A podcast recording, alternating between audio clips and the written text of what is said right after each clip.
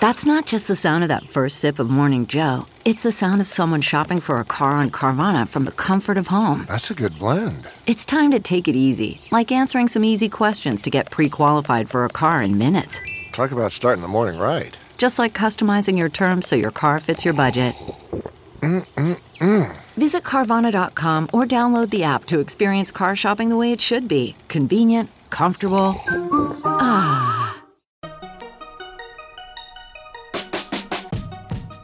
Welcome to the Techmeme Ride Home for Friday, August 10, 2018. I'm Brian McCullough.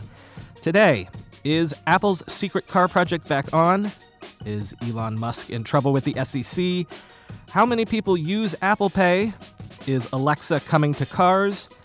And the weekend long reads suggestions. Here's what you missed today in the world of tech.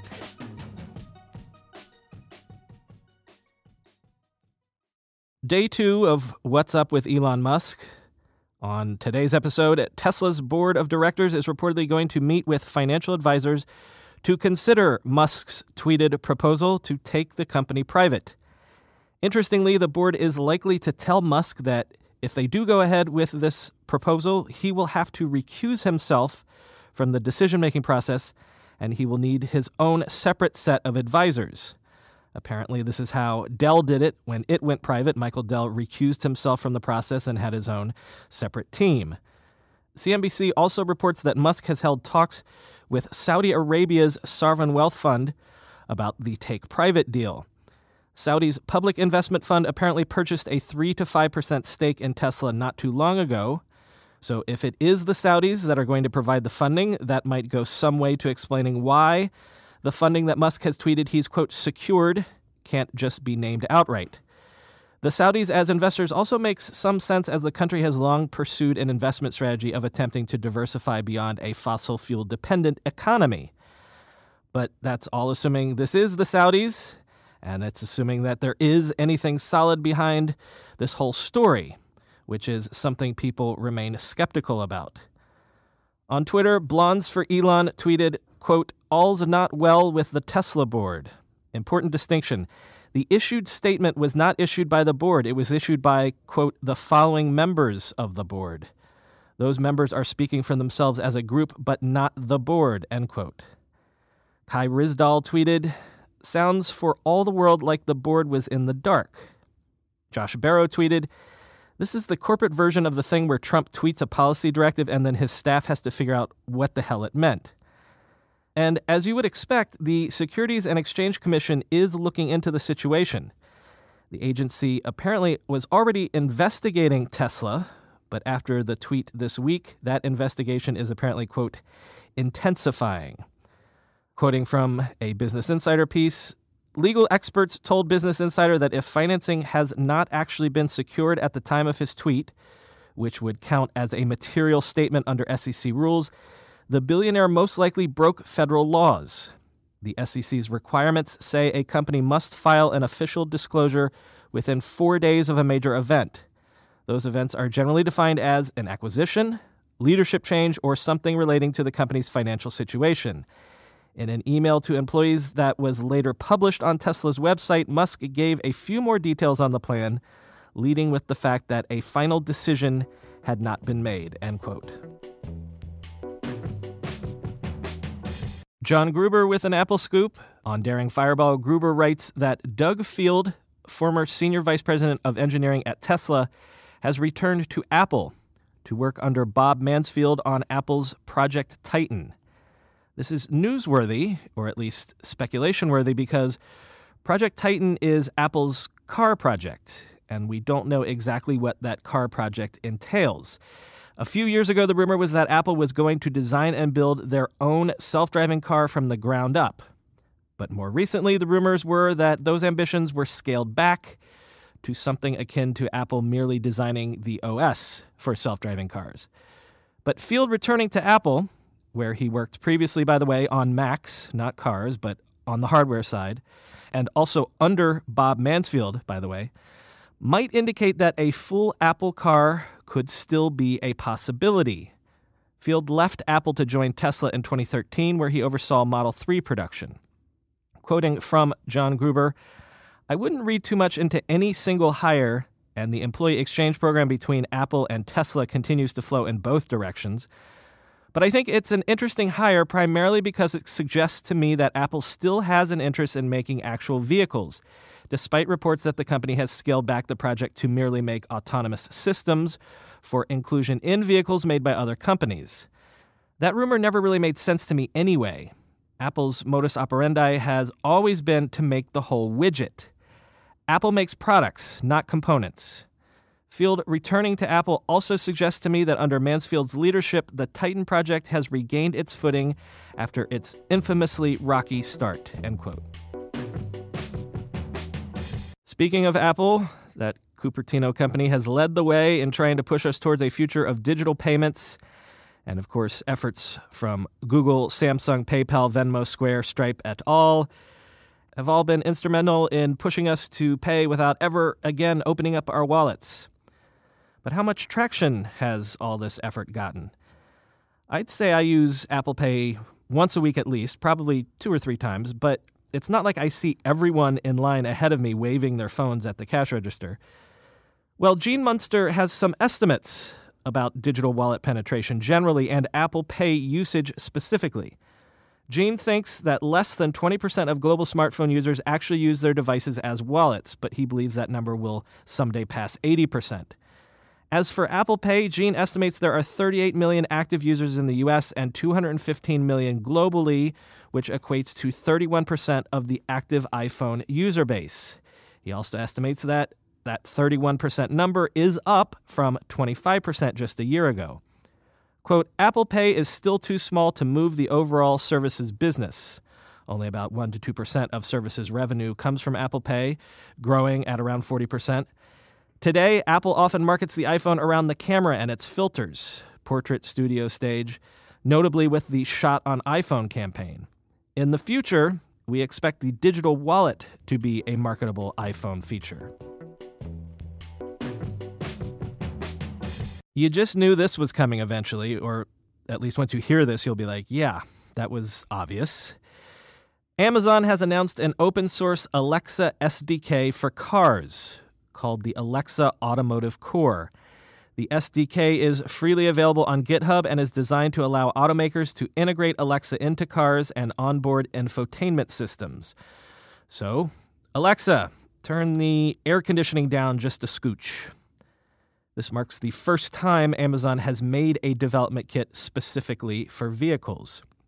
Quote, the Auto SDK comes from the Alexa Auto team, which was first formed last year and aims to help Alexa compete with Siri in Apple's CarPlay, Google Assistant in Android Auto, and SoundHound, whose Houndify platform is being deployed for voice control in Hyundai cars, and the NVIDIA Drive autonomous vehicle platform. The team has worked with car makers like Ford as well as companies like Anker, whose Roav Viva gadget plugs into a cigarette lighter and brings Alexa into cars without an infotainment console, all for around 50 bucks.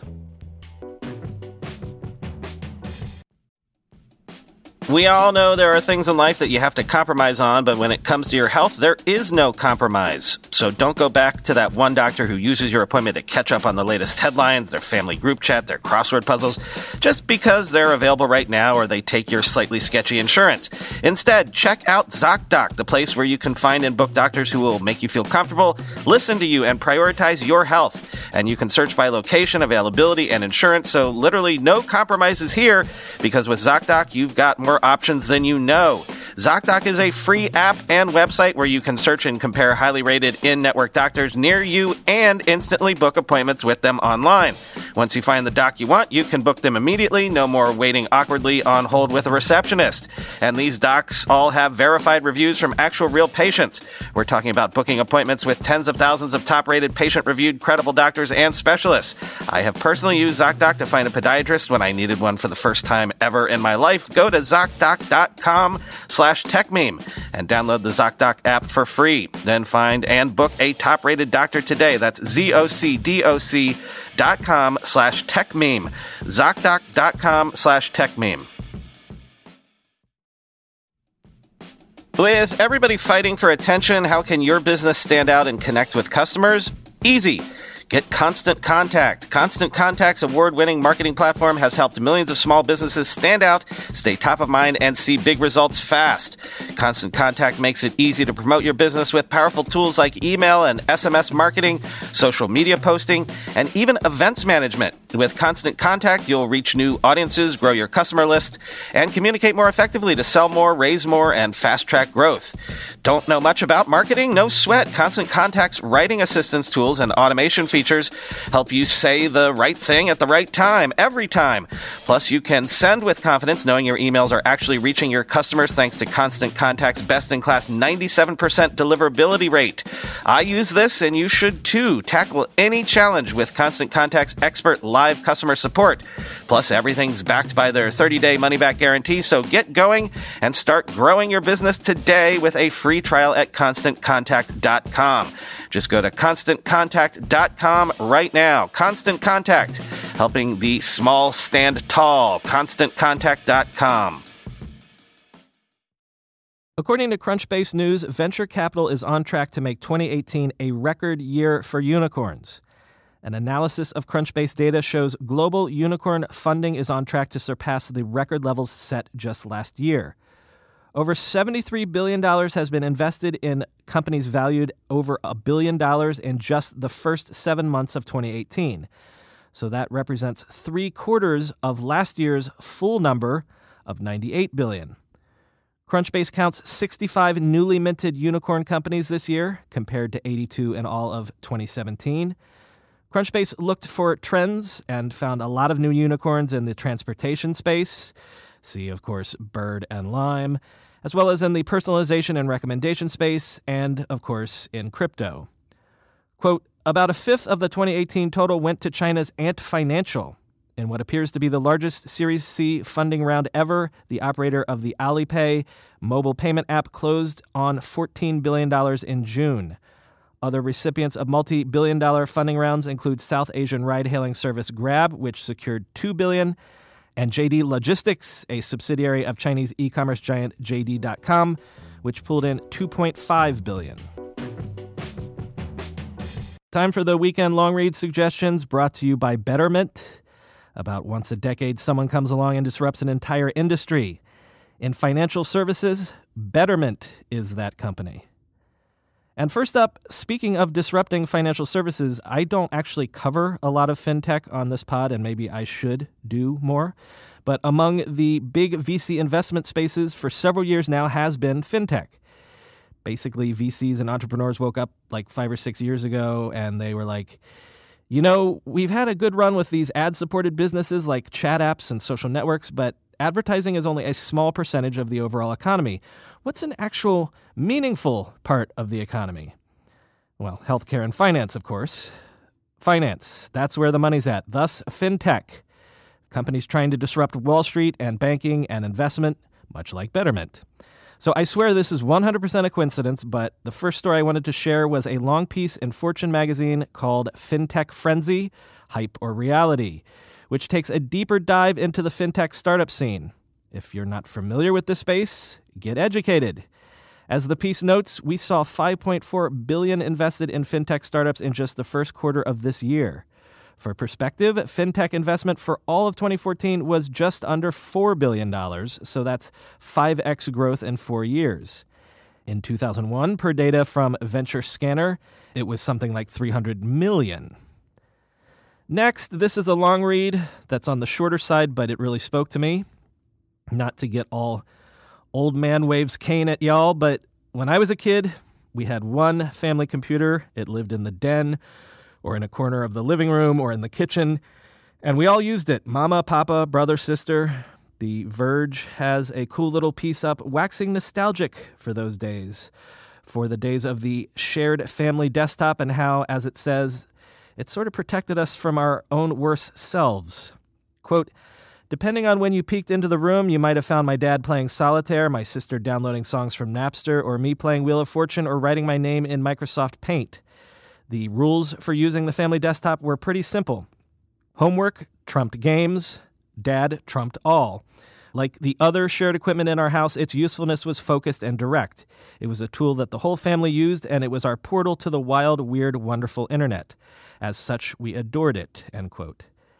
As Katie Reed says in the piece, a lot of digital anxieties that we have today weren't possible back when you had to share your computing real estate and time. Familial boundaries actually made it easy to maintain healthy usage habits and a healthy relationship with tech. Worth thinking about.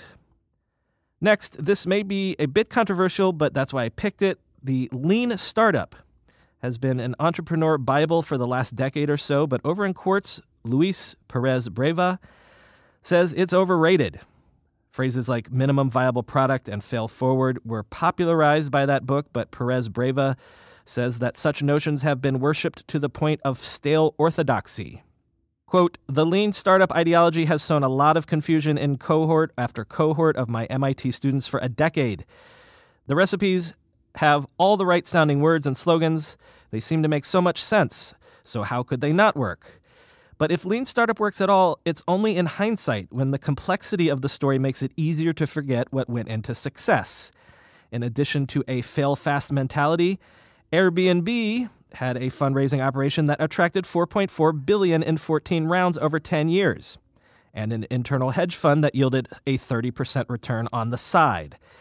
It makes for a beautiful lean startup story only if you ignore all that, end quote. Now, I believe Mr. Perez Breva has a book of his own to peddle, so he might have a vested interest in poking holes in the lean startup. But hey, sacred cows need poking from time to time. Finally, two pieces from Wired. First, the interesting story of the radio spectrum that is being taken over by the telecom companies. It's the 600 megahertz band. Currently, a lot of things use that band specifically, most wireless microphones. If you use a wireless mic on the 600 megahertz band, you'll have until July 2020 to replace them once the spectrum gets taken over by T Mobile. Who's being hurt by this?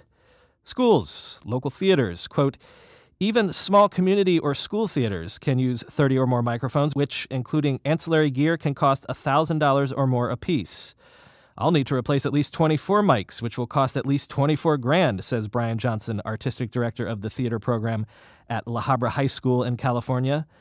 The Shakespeare Theater Company in Washington, D.C. will spend $50,000 on new mics, says Tom Haygood, their director of production. It's an interesting story about money, power, and regulation. And finally, I highly recommend the true long read in Wired about the ultra pure, super secret sand that makes your smartphone possible. It's found only in rural North Carolina, and it's another lesson that the inputs and resources that make the modern digital economy possible are still things like sand. Quote, it's quartz, but not just any quartz. Spruce pine, it turns out, is the source of the purest natural quartz, a species of pristine sand ever found on Earth. This ultra elite deposit of silicon dioxide particles plays a key role in manufacturing the silicon used to make computer chips. In fact, there's an excellent chance the chip that makes your laptop or cell phone work was made using sand from this obscure Appalachian backwater. It's a billion dollar industry here, Glover says with a hooting laugh. Can't tell by driving through here. You'd never even know it. End quote. That's been the Weekend Long Reads brought to you by Betterment. Investing involves risk, of course, but as a Techmeme Ride Home listener, you can get personalized financial advice from real, live, licensed financial experts to gain actionable answers and guidance about what to do with your money. And you can get up to a full year managed for free by going to betterment.com slash ride. That's betterment.com slash R-I-D-E. Betterment. Outsmart average. And that's all for today. I've been your host, Brian McCullough. As always, you can follow me on Twitter at BrianMCC, where I'll be tweeting a bit about Arsenal on Sunday. Football's back, everybody. My thanks to the Techmeme editors for finding and organizing all the stories that we talk about every day. Follow them on Twitter at Techmeme, and you can get their headlines tweeted to you in real time. Talk to y'all on Monday.